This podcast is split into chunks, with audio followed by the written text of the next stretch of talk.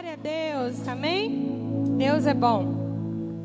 Gente, abram suas Bíblias comigo aí, por gentileza, no livro do profeta Isaías, no capítulo 53.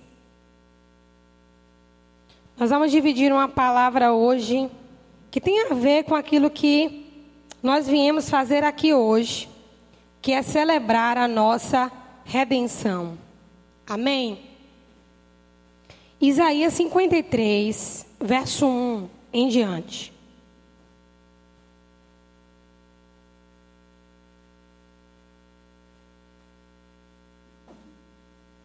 Diz assim: Quem deu crédito à nossa pregação? A quem se manifestou o braço do Senhor? Ele foi subindo como um renovo perante ele e como raiz de uma terra seca. Não tinha parecer nem formosura. E olhando nós para ele, nenhuma beleza víamos para que o desejássemos. Era desprezado, o mais indigno entre os homens, homem de dores e experimentado no sofrimento. Como um de quem os homens escondiam o rosto, era desprezado e não fizemos dele caso algum. Verdadeiramente, ele tomou sobre si as nossas enfermidades e as nossas dores levou sobre si. Contudo, nós o consideramos como aflito, ferido de Deus e oprimido. Ele, porém, foi ferido pelas nossas transgressões e moído pelas nossas iniquidades. O castigo que nos traz a paz estava sobre ele, e pelas suas pisaduras fomos sarados. Todos nós andávamos desgarrados como ovelhas, cada um se desviava pelo seu caminho, e o Senhor fez cair sobre ele a iniquidade de nós todos. Ele foi oprimido e humilhado, mas não abriu a sua boca. Como cordeiro foi levado ao matadouro, e como ovelha muda perante os seus tosqueadores, e não abriu a boca. Pela opressão e pelo juízo foi tirado. E quem pode falar da sua linhagem? Pois foi cortado da terra dos viventes. Pela transgressão do meu povo foi ele atingido. Deram-lhe sepultura com os ímpios, e com o rico esteve na sua morte embora nunca tivesse cometido injustiça, nem houvesse engano na sua boca. Agora preste atenção no verso 10. Todavia, ao Senhor agradou moê-lo, fazendo-o enfermar. Quando a sua alma se puser por expiação do pecado, verá sua posteridade, prolongará os seus dias, e a vontade do Senhor prosperará na sua mão ele verá o trabalho da sua alma e ficará satisfeito. Com o seu conhecimento, o meu servo, o justo, justificará a muitos, e as iniquidades deles levará sobre si. Pelo que lhe darei uma porção entre os poderosos, e com os fortes repartirá ele o despojo, porque derramou a sua alma na morte e foi contado com os transgressores, pois ele levou sobre si o pecado de muitos e pelos transgressores intercedeu. Diga amém. Feche os seus olhos. Pai, em nome de Jesus, nós, como teu povo nessa noite, estamos diante da Sua presença. Antes de mais nada, Senhor, para te dar graças e reconhecer que tudo que o Senhor tem feito por nós por obra da tua misericórdia, Pai. Nenhum de nós mereceríamos, mas te agradecemos por essa graça, por esse favor, por esse investimento do Senhor nas nossas vidas. Nós reconhecemos, Pai, que foi o teu amor que enviou o seu filho naquela cruz para resgatar as nossas vidas e mudar a nossa história. E nada do que fizermos, Pai, pode pagar ou retribuir de alguma forma tudo aquilo que temos recebido do Senhor. Nós nos humilhamos diante da Sua presença. Te pedimos iluminação, Pai. Te pedimos graça, Senhor, e entendimento sobre a Tua palavra. em nome de Jesus. Você pode dizer comigo amém? Glória a Deus. Nós vamos falar hoje uma mensagem que eu já preguei aqui na igreja e eu tive o desejo de dividir com vocês novamente. Já tem um tempo que eu ministrei sobre esse assunto e eu queria novamente tratar dele aqui. Inclusive, é a mesma aula que está acontecendo lá no Kids, de uma outra maneira de se abordar. Nós vamos falar hoje, querido, sobre sangue nos umbrais. Diga comigo, sangue nos umbrais. Quem está lendo, ou melhor, quem está profetizando o texto que nós lemos aqui é o profeta Isaías. Isaías ele também é conhecido como profeta messiânico, porque a grande maioria das profecias sobre Jesus especificamente foi Isaías quem profetizou. Agora, antes de Isaías profetizar tudo isso que nós lemos aqui, o próprio Deus profetizou essas coisas mas com um número de palavras muito menor. Lá no Éden, o Senhor Deus falou o seguinte para Eva, para a serpente: Da barriga da mulher nascerá um, que lhe ferirá a cabeça, e tu lhe ferirás o calcanhar.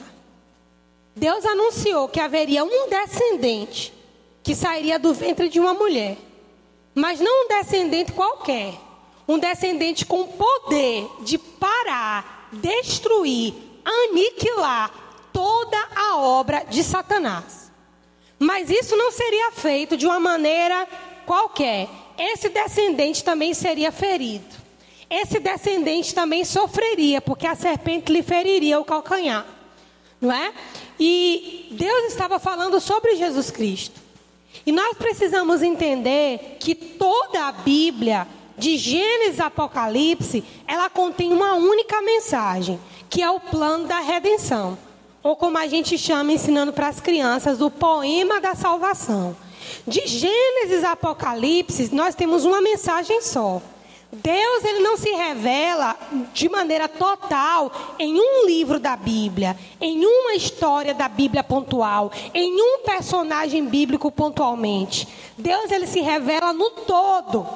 E para nós entendermos a nossa redenção de uma maneira mais profunda, nós precisamos voltar para o começo de tudo. E o começo de tudo é sangue nos umbrais. Vocês sabem que o povo de Israel, a descendência de Abraão, Isaac e Jacó, esteve escravizada no Egito por 430 anos. A Bíblia diz que aquele povo clamou ao Senhor, clamou a Deus por misericórdia. E Deus enviou um libertador. Esse libertador foi Moisés. Vocês se lembram que houveram nove pragas, lembram disso? E o coração de Faraó se endurecia cada vez mais.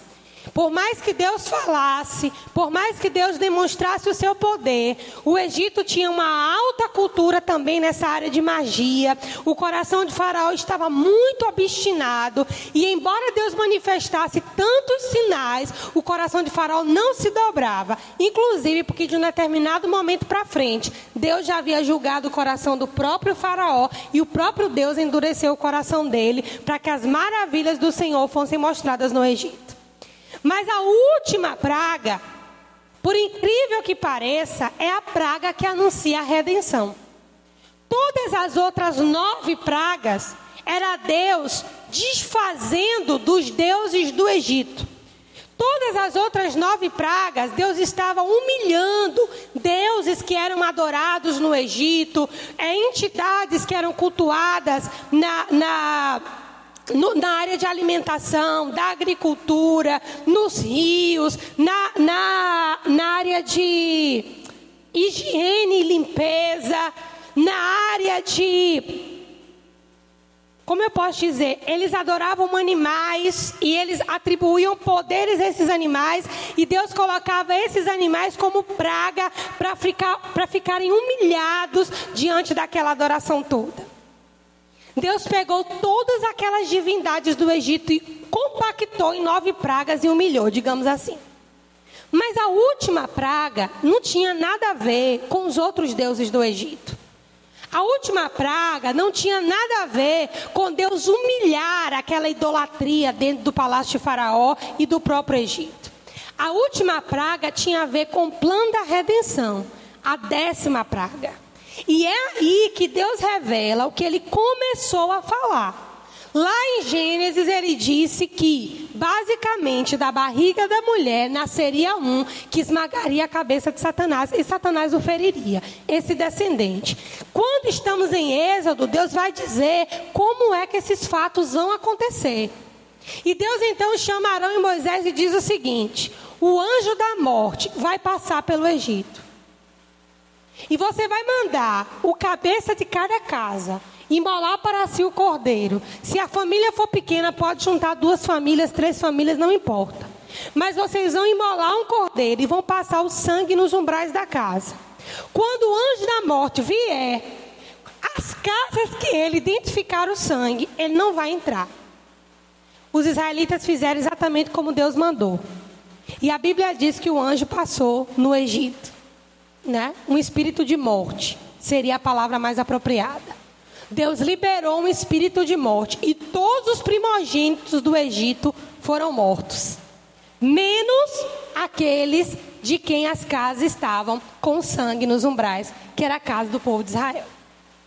Aqui, Deus revelou o plano da redenção, aquilo que ele começou a anunciar no Éden. Ele estava revelando que o Cordeiro de Deus seria imolado e todos aqueles que estivessem debaixo desse perdão, tivessem, tivessem debaixo dessa expiação, quando um grande juízo de morte fosse liberado para as nações, essa família, essa casa estariam preservadas. Então, sangue nos umbrais, que é o que nós estamos falando hoje, é o começo da revelação de Deus sobre a nossa própria redenção. Israel estava convivendo no mesmo mundo que os egípcios estavam convivendo, sim? Respiravam o mesmo oxigênio, estavam debaixo das mesmas leis da física, estavam vivendo, vivendo no mesmo ambiente, assim como nós hoje vivemos no mesmo ambiente que muitas outras pessoas vivem. Mas a casa de quem o sangue estava colocado nos umbrais, aquela casa havia um olhar diferente da parte de Deus e eles estavam guardados. Deus estava anunciando, gente, a partir dali, que para sempre, até Jesus voltar e as coisas serem consumadas, Deus não nos olharia como negros, brancos, índios, sul-americanos, norte-americanos, asiáticos, afrodescendentes. Deus não nos olharia assim. Católicos, espíritas, evangélicos, ubandistas, ah, batistas. Deus não nos olharia assim. Deus, quando olha para a terra, Deus continua vendo apenas dois grupos. Exatamente como quando ele olhou para a terra no Egito e viu dois grupos. Amém? E quais são esses dois grupos? O grupo que tem sangue nos umbrais, ou seja, o grupo que tem o sangue do cordeiro sobre a sua vida, e o grupo daqueles que não tem o sangue do cordeiro sobre a sua vida. Nós nos dividimos com muitos títulos. Nós nos dividimos com muitas características, nós nos dividimos de várias maneiras, mas Deus continua olhando para a terra e enxergando apenas dois grupos de pessoas aquele grupo de pessoas que tem sobre a sua casa, sobre as suas vidas, o sangue do Cordeiro de Deus e aquelas pessoas que não têm. Há um tempo, e é esse que nós estamos vivendo, em que mais do que nunca é necessário essa consciência do sangue, do poder do sangue de Jesus sobre as nossas vidas. Mais do que nunca, essa é uma consciência que precisa estar viva na sua mente e na minha mente.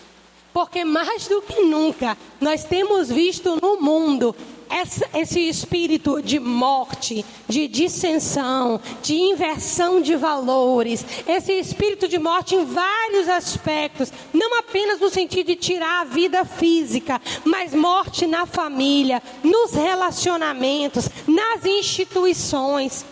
Tudo que nós estamos vivendo hoje é uma mortandade solta e sobre as casas, não é? Dos assembleanos, dos batistas, dos presbiterianos, que eles nós não temos que nos dividir com placas denominacionais, como se isso fosse o lugar da nossa salvação.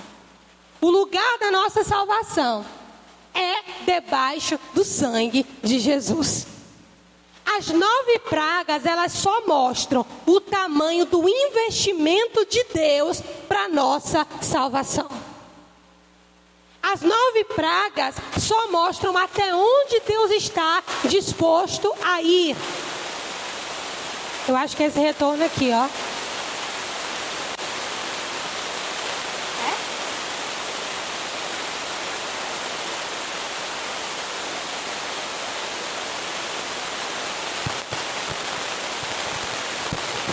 Pode desligar aqui se quiser. Obrigada. As nove pragas, elas só mostram o tamanho do investimento de Deus. Até onde Deus está disposto a ir pela nossa salvação. E eu queria dizer para vocês o seguinte: que nós podemos medir o investimento de Deus para a nossa salvação pelo tempo de misericórdia que Deus tem dado ao mundo. Nós podemos olhar para as coisas à nossa volta e ver o tanto que Deus nos ama. Porque o fato de Deus não ter julgado a humanidade ainda, como ela merece ser julgada pelos seus pecados, e ter julgado primeiro o seu filho, isso só mostra o tamanho do amor de Deus em preservar a nossa vida, para que nós aceitássemos essa misericórdia e vivêssemos aquilo que Ele tem preparado para cada um de nós. Esse tempo de nove pragas no Egito estava mostrando para Israel mais do que nunca que o Deus de Israel era o Deus verdadeiro. Longe de mim me alegrar pelas catástrofes que têm acontecido no mundo. Longe de você se alegrar por isso. Mas você pode olhar para a sua vida e dizer nessa noite: Deus tem sido misericordioso comigo. Amém? Deus tem sido misericordioso com a minha casa. Deus tem sido misericordioso com a minha vida. Às vezes nós olhamos para as catástrofes do mundo e fazemos muitas perguntas, tiramos muitas conclusões, só não pensamos no mais importante: Deus está sendo misericordioso comigo. Às vezes eu já sentei depois de cultos, pessoas me mandam mensagem ou me perguntam numa conversa qualquer, pastora, por que está acontecendo isso? E isso não sei aonde, e isso está acontecendo aqui, mas aí Deus é injusto, e elas começam a mergulhar numa série de questionamentos. E eu fico observando como é muito mais fácil nós mergulharmos no universo de questionamentos do que nos rendermos e entendermos como Deus tem sido misericordioso comigo. Amém? Como Deus tem sido misericordioso comigo. Esse é um investimento de Deus, queridos. Não cabe a nós entender, por exemplo, por que, que o Brasil, geograficamente, é uma, um país com muitas uh, vantagens. Eu não sei. Não tem uma resposta. Não cabe a nós saber por que, que nós temos nações que sofrem muito mais do que o Brasil. Não sei. Não sei porque existem nações que estão convivendo não agora, mas de séculos, com ditadores e com uma série de outras coisas. Eu não sei porque que no Brasil não é assim. Nós conhecemos a história do Brasil do jeito que nos ensinaram, mas espiritualmente falando, eu não sei porquê. O fato é que estamos sim, tanto geograficamente quanto espiritualmente, numa nação privilegiada. Por quê? Eu não sei. Amém? Mas nós estamos numa nação privilegiada. Agora vale lembrar que a quem mais é dado, mais será cobrado. O Brasil é uma nação livre e abençoada, mas a quem mais é dado, mais será cobrado. Isso significa que Deus também espera muito de nós. O que, que acontece com você quando você vê catástrofes à sua volta? Porque o que mais a gente tem ouvido são essas coisas. Qual é o sentimento que vem ao seu coração? Quais são as perguntas que vêm no seu coração? O que é que você sente? Eu queria que de todos esses sentimentos, você trouxesse uma consciência à sua mente nessa noite. Deus tem sido misericordioso com a minha vida. Amém? Porque Israel obedeceu, os filhos de Israel foram poupados. Jesus ele vem seguindo essa mesma revelação. Um povo vai sair dessa terra mais cedo ou mais tarde. Amém? Mais cedo ou mais tarde, um povo também vai sair dessa terra, tal qual Israel saiu do Egito. Em breve, haverá muita morte, muito choro e muita dor, do mesmo jeito que houve grande lamento no Egito. Mas haverá na casa daqueles que o sangue estão sobre os umbrais, pelo menos paz. Pelo menos paz para seguir para onde Deus estiver enviando. Pastor, e como é que eu aplico na minha vida sangue nos umbrais? Hoje eu vou matar um cordeiro e vou colocar o sangue na minha casa? Não. A Bíblia diz que lá no autor aos Hebreus está escrito que o sacrifício de Jesus naquela cruz anulou a necessidade de qualquer outro sacrifício, porque foi um sacrifício perfeito. Sangue nos umbrais, mais do que tudo, é você mostrar espiritualmente a quem você pertence. Amém? Espiritualmente, Satanás, quando ele nos olha, ele não vê os nossos, as nossas contas bancárias, o nosso sobrenome, os nossos. Não, irmãos. Espiritualmente, a Bíblia está nos dando um recado. Nós somos identificados como aqueles que têm ou não têm o sangue do Cordeiro sobre as suas vidas. Vocês estão entendendo? A Bíblia está nos dando um recado. Nós não somos identificados de uma outra maneira. Nós somos identificados como aqueles que têm ou como aqueles que não têm o sangue do Cordeiro sobre as suas vidas. Então, como é que eu aplico na minha vida? Isso é uma denúncia de, de a reino eu faço parte. De que reino eu pertenço? Eu preciso declarar isso nas minhas canções. Eu preciso declarar isso na minha vida. Eu preciso declarar isso no meu viver diário. Eu preciso declarar isso nas minhas vestes. Eu preciso declarar isso nas minhas redes sociais. Eu preciso declarar isso no meu comportamento, no meu trabalho, sangue nos umbrais. Hoje não é mais só você colocar um adesivo na porta da sua casa. Essa família pertence a Jesus. Não. Até porque casa, o sentido é muito mais abrangente. Hoje a casa de Deus somos nós. Amém? Deus habita no nosso coração. Então, aonde eu estiver fazendo o que estiver fazendo, esse sangue precisa estar estampado. É um atestado de pertencimento. O sangue de Jesus é um atestado de pertencimento. É o que nos livra, é o que nos guarda, é o que nos esconde. Uma coisa interessante também, só depois do sangue do cordeiro é que nós conseguimos ser libertos. Israel não saiu fugido do Egito. Israel saiu liberto. Israel saiu livre. Eles não saíram como fugitivos. E muitos de nós estamos ansiando a volta de Jesus, mas como fugitivos. Não como pessoas que desejam estar com o Pai que desejam estar com Cristo, que desejam experimentar das realidades do reino, de Deus, mas como fugitivos. Não, porque eu não consigo lidar com essa demanda da minha alma, eu não consigo lidar com essa demanda da minha carne, eu não consigo lidar com essa demanda nas minhas emoções, eu não consigo lidar com essa demanda financeira, eu não consigo lidar com essa demanda conjugal, familiar, no trabalho. Oh, Jesus, volte logo. E nós estamos colocando a volta de Jesus embora em certo sentido ela seja um escape, mas nós estamos colocando a volta de Jesus não como um momento em que estaremos libertos finalmente de tudo aqui, mas como fugitivos. E há uma diferença grande. O liberto, ele não tem nada que ele deixou para trás, ele não está preso a nada. Quem está livre, está livre. Quem está fugindo, leva aquilo do qual está fugindo dentro de si. É ou não é verdade? Quanto mais nós fugimos de uma situação, mais aquela situação não é real no nosso coração. Ninguém pode ninguém ver, mas dentro de nós é. E nós não podemos olhar para a volta de Jesus, não podemos olhar para o estar com Cristo como algo fugitivo. Irmão, de fato eu sei que está ficando ruim viver aqui. Tem muita coisa boa no nosso mundo, nesse mundo que Deus criou. Mas está ficando ruim viver aqui. Está ficando chato viver aqui. Está ficando difícil viver aqui, sim ou não?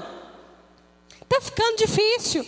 É claro que nós queremos estar com Cristo. Como o próprio apóstolo Paulo diz: estar com Cristo para mim é infinitamente melhor. Mas ele não disse só isso. Ele disse assim: mas por causa de vocês, eu tenho que estar aqui. Eu preciso estar aqui. Eu prefiro estar aqui. O que que Paulo está dizendo com essas palavras? Eu até gostaria de estar com Cristo agora. Se eu pudesse fugir para essa realidade, eu fugia. Mas eu ainda preciso estar aqui. Paulo precisava pregar, Paulo precisava edificar a igreja, Paulo precisava levantar missionários, abrir a palavra, fazer realmente uma revolução na Ásia Menor para que a palavra de Deus chegasse até nós. Mas ele expressou por várias vezes: estar com Cristo para mim seria infinitamente melhor. Ele tinha aquela consciência: eu fecho os meus olhos daqui na terra e eu abro na eternidade. Estar com Cristo vai ser melhor, mas eu preciso estar aqui. E eu queria puxar a sua visão para isso.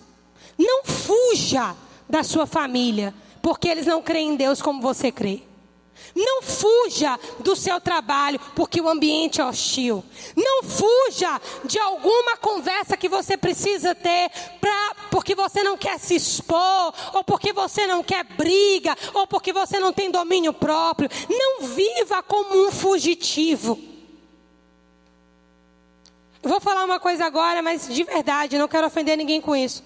Tivemos muitas brigas políticas e muitas famílias tiveram muitas brigas políticas esse ano, sim? E muita gente está tendo dificuldade. Eu acho que é um dos primeiros finais de ano que o povo está tendo mais dificuldade. Porque é uma coisa que dividiu muita gente. Inclusive conseguimos entrar em famílias a ponto de dividi-las. E nós estamos fugindo disso. Fugindo de pessoas, fugindo de lugares. E vivendo na expectativa da volta de Jesus, não com a perspectiva da libertação desse mundo, mas uma perspectiva de fugitivos.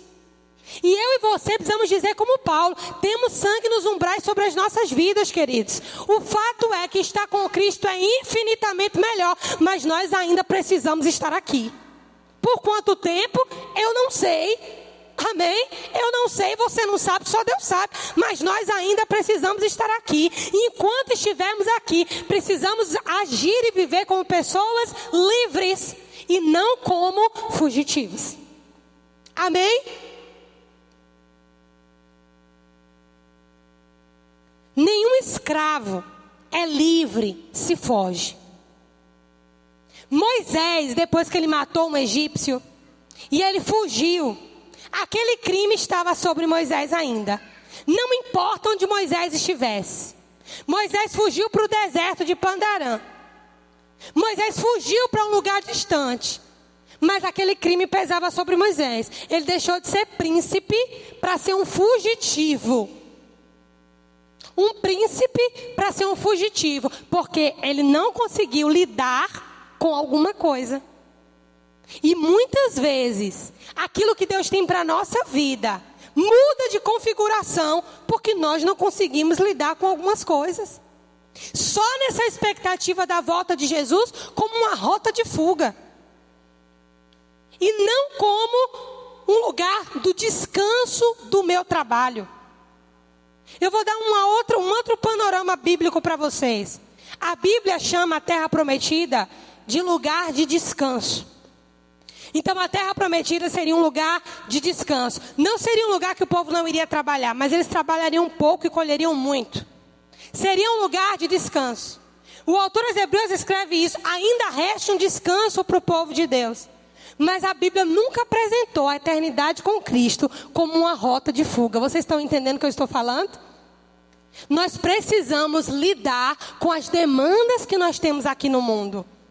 Sabendo que a nossa vida está guardada porque temos sangue nos umbrais. Vocês estão entendendo, queridos? Mas o que é? Do que é que você ainda foge? Um crente não pode ser um fugitivo. Eu sei que tem coisas que nós não queremos enfrentar.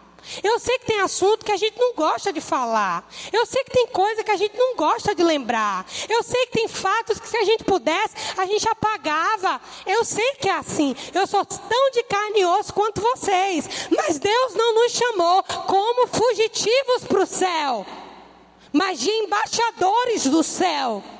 Ou seja, nós precisamos representar o reino do qual nós já fazemos parte. Nós não faremos parte do céu quando Jesus nos chamar. Nós já fazemos parte do reino dos céus agora. Inclusive o próprio Jesus disse: Vão dizer para vocês, o reino de Deus está ali, o reino de Deus está acolá, mas eu vos digo, o reino de Deus está dentro de vós. Amém? Ou seja, esse reino já está dentro de mim. Pastor, então eu devo encarar as minhas demandas aqui, mesmo aqueles assuntos que eu não gosto, mesmo aquelas situações das, das quais eu ainda fujo, e como é que eu vou encarar essas coisas? Você vai encarar essas coisas a partir da realidade do reino que já habita dentro de você. Amém? Você vai encarar essas coisas a partir do reino que habita dentro de você. Você concorda comigo que Jesus foi alguém que resolveu muitos problemas? Foi alguém que liberou pessoas? Foi alguém que abençoou pessoas? Foi alguém que trouxe liberdade? Que tirou julgo de pessoas? O que é que Jesus espera de mim, de você? Que façamos a mesma coisa. Mas incrivelmente, os crentes são aqueles que mais brigam por seus direitos. E agora, quando eu me refiro a direitos, eu não estou mandando você abrir mão de causas na justiça, não estou dizendo que você tem que jogar suas coisas fora. O que eu estou falando de direitos, eu estou falando agora estritamente de relacionamentos.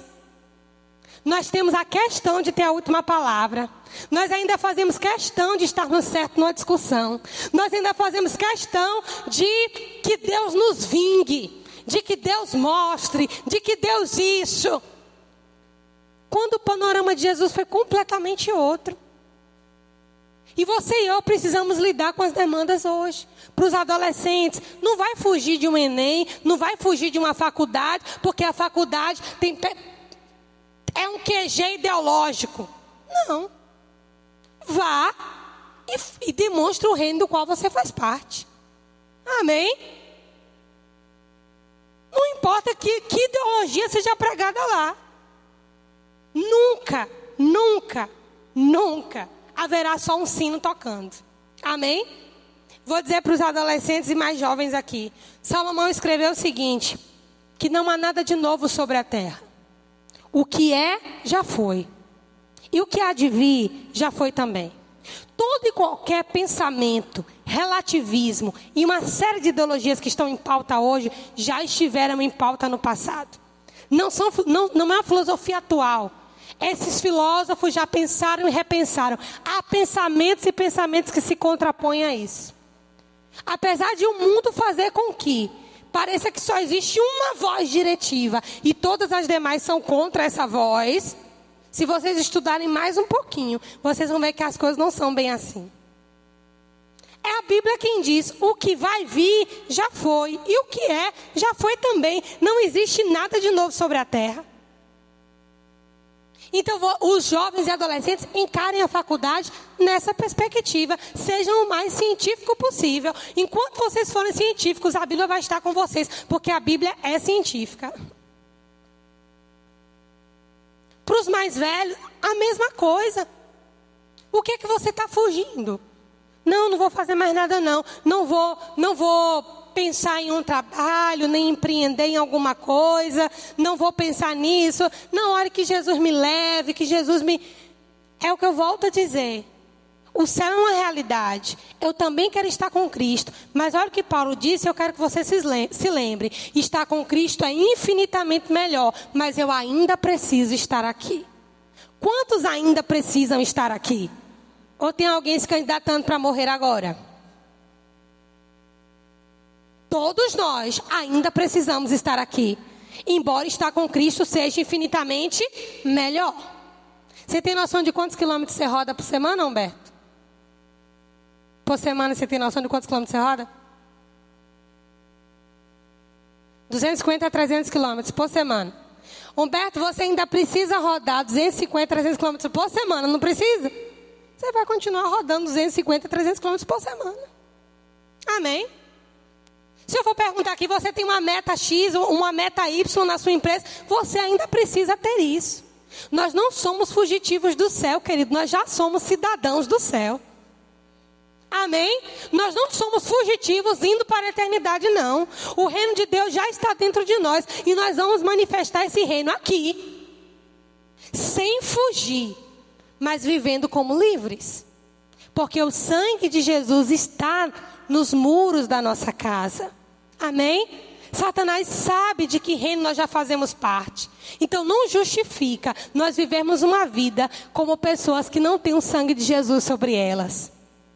O sangue de Jesus ele veio para nos purificar todo pecado, veio, mas também veio para purificar a nossa mente. E mente na Bíblia fala sobre mentalidade, maneira de pensar. Jesus, irmãos, a, não se escandalize não, mas Jesus ele era um filósofo, entre aspas. Ele pensava sobre a vida e fazia com que as pessoas pensassem sobre a vida como ele pensava. Lá no Kids, as crianças estão estudando as parábolas de Jesus. E essas parábolas de Jesus, eu estou tendo que transcrevê-las para dar as aulinhas lá. E cada parábola que eu, que eu vou lendo novamente, eu digo, meu Deus, que lição nessa parábola. Como Jesus conseguia mudar a mentalidade das pessoas com estruturas simples de pensamento. Ele mudava a vida das pessoas com assuntos tão simples. E por que que nós viveremos como fugitivos para o céu? O arrebatamento pode ser amanhã, e se for, glória a Deus, amém? Ele pode ser agora, e se for, glória a Deus também. Mas nesse momento, 7 horas e 32 minutos, eu ainda preciso estar aqui.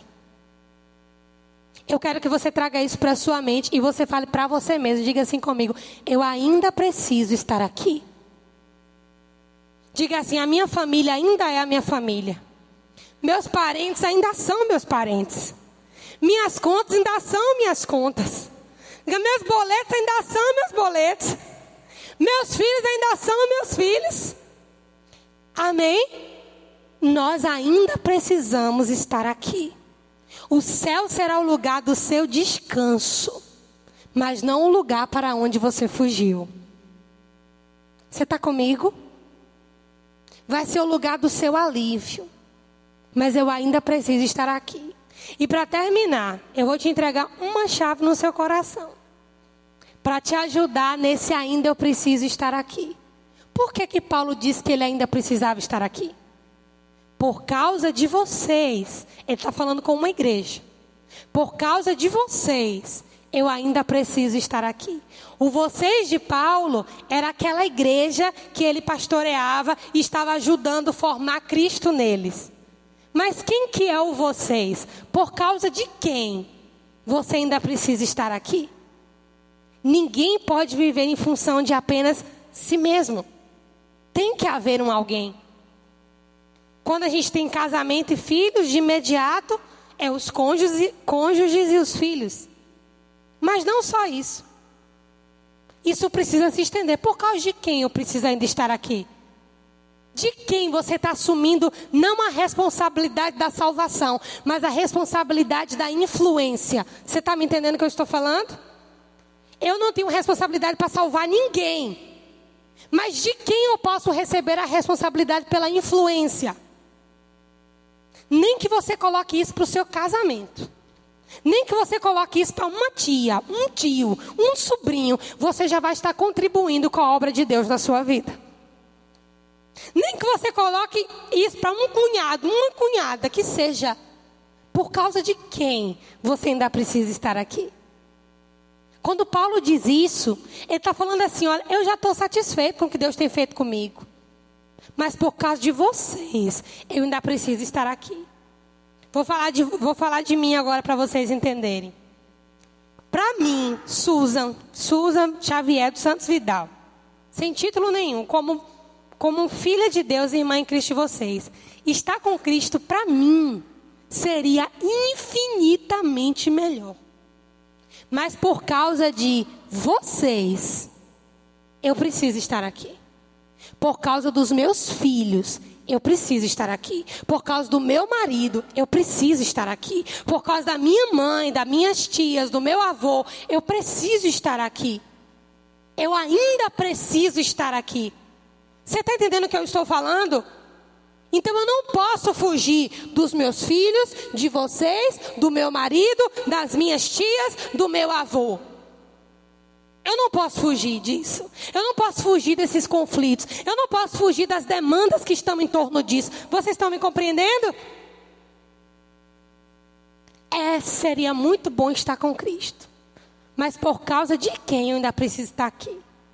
Né, Pati? Por causa de quem você precisa estar aqui ainda?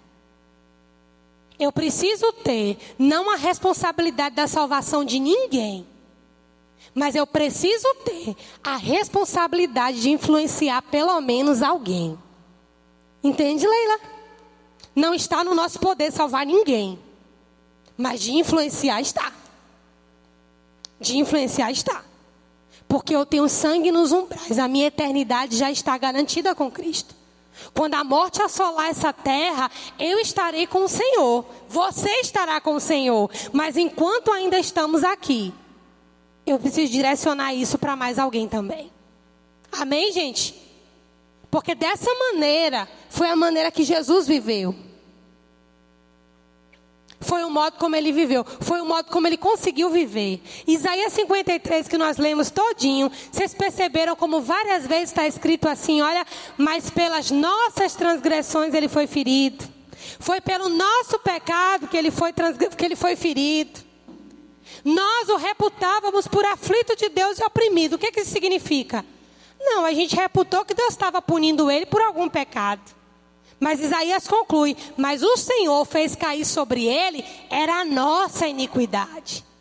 Ou seja, Isaías 53 todinho é sobre esse descendente de Gênesis 1. É sobre esse cordeiro de Êxodo. E sobre esse homem que nós já conhecemos hoje, que se chama Jesus Cristo. Amém? Sobre esse homem que não viveu apenas pelo que ele tinha mas por causa de vocês, por causa de mim, ele veio. Amém? Diga comigo assim: todo filho de Deus precisa ter a mesma nobreza que Jesus teve. Nobreza. Não viver a partir de si mesmo, pensando apenas em si mesmo. Por causa de vocês, eu preciso estar aqui. E vocês têm alguém que vocês podem dizer, por causa de fulano, fulano, fulano, eu ainda preciso estar aqui. E você vai trazer esse fulano, fulano e beltrano para sua casa, espiritualmente falando. Quando Deus deu essa ordem para Moisés, nem todas as famílias tinham condição de matar um cordeiro. Aí ele mandou que se unissem pessoas. Suponhamos a minha casa aqui com a casa de Pole e a casa de Ana Luísa. E as nossas três casas aqui, ó, iriam imolar um cordeiro e passar nos umbrais. O que que isso significa? Um ajuntamento. Amém? Um ajuntamento. Deus não está contando com o nosso tipo sanguíneo, não, irmãos. Amém? Isso fica para aqui. Deus está contando de uma outra maneira. Por quem eu vivo? Se eu disser que eu só vivo para os meus filhos, Gente, como eu vou ser egoísta? Se eu disser que eu só vivo por causa do meu marido, eu vou ser muito egoísta. Eu preciso colocar na minha vida. Se eu quero me parecer com Cristo, essas pessoas para quem eu preciso viver e que me trarão situações das quais eu posso até desejar fugir, mas vai ser a oportunidade de manifestar o reino de Deus que habita dentro de mim.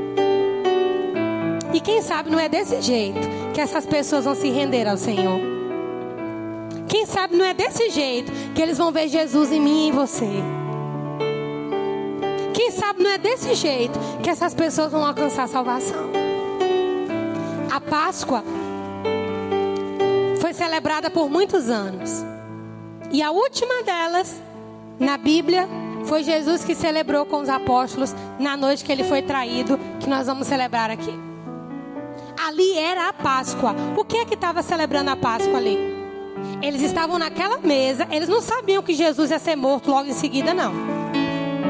Eles estavam ali para mais uma Páscoa. Prepararam a Páscoa para o Senhor. Em um determinado momento na mesa, Jesus pegou um pão e pegou o vinho. Para ensinar aqueles discípulos alguma coisa. Ele já estava dizendo assim: aquela parte do sangue nos umbrais já se cumpriu. E eu vou anunciar para vocês uma nova aliança. O meu corpo vai ser repartido por amor a todos vocês. E o meu sangue vai ser derramado por todos vocês. Façam isso todas as vezes que vocês se lembrarem de mim. Ali tinham três irmãos, os filhos de Zebedeu. Mas a grande maioria não eram irmãos, não eram consanguíneos. Mas estavam todos numa mesma mesa. Vocês estão entendendo? Se reúnam para celebrar. Lá no Kids agora, eles estão aprendendo o memorial da ceia como uma caixa de lembranças. Na caixa de lembranças a gente coloca tudo, né? Uma cartinha, uma foto, uma lembrança de algum lugar que a gente viajou. E se a gente pegar aquela lembrancinha, a gente seria capaz de contar tudo que aconteceu naquele dia que a gente ganhou aquele chaveiro. Eu tenho um chaveiro de Campos do Jordão. Minha mãe me deu. Eu consigo lembrar do dia que ela me deu, o que estava acontecendo quando ela me deu aquele chaveiro, onde nós estávamos quando aquele chaveiro eu ganhei aquele chaveiro. E aquela caixa de lembranças é um, é um memorial. Jesus fez uma caixa de lembranças, dando para vocês a aula do Kids. E na caixa de lembranças ele só deixou duas coisas para a gente lembrar dele. Escute isso. Isso vai edificar muito a sua fé. Ele disse: façam duas coisas quando vocês se lembrarem de mim: comam o pão e bebam cálice.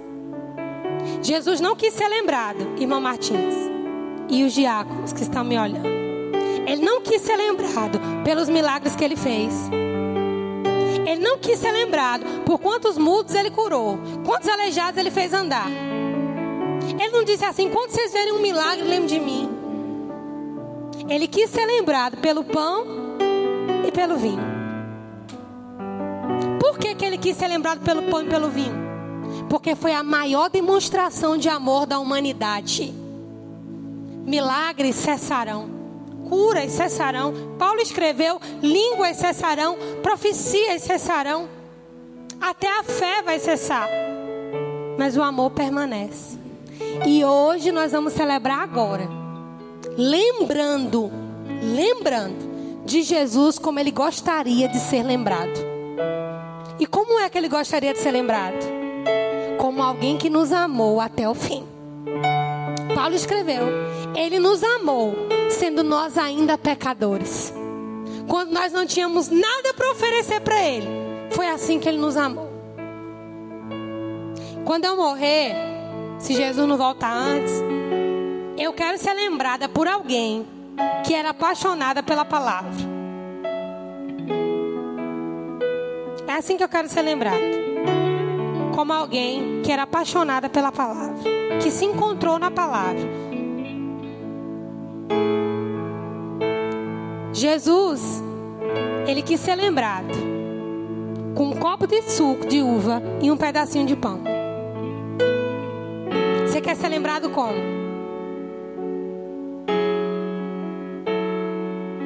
Minha irmã foi morar com Cristo. Todas as vezes que eu vejo qualquer coisa relacionada à odontologia, eu lembro dela. Como que eu vou lembrar sempre dela? Na profissão ou em coisas do nosso dia a dia. Quando você partir, você quer ser lembrado como? Jesus também tinha um gosto. Ele queria que o seu povo se reunisse, lembrassem dele, com um pedaço de pão e com suco de uva. E ele estava com essa mensagem dizendo: façam a mesma coisa que eu fiz. Vocês não precisam morrer na cruz por ninguém, mas vivam por alguém além de si mesmos. Estão comigo? Vocês não precisam morrer por ninguém, mas vivam por alguém além de vocês mesmos. Tenham sonhos além de vocês mesmos. Amém? Você recebeu alguma coisa nessa noite?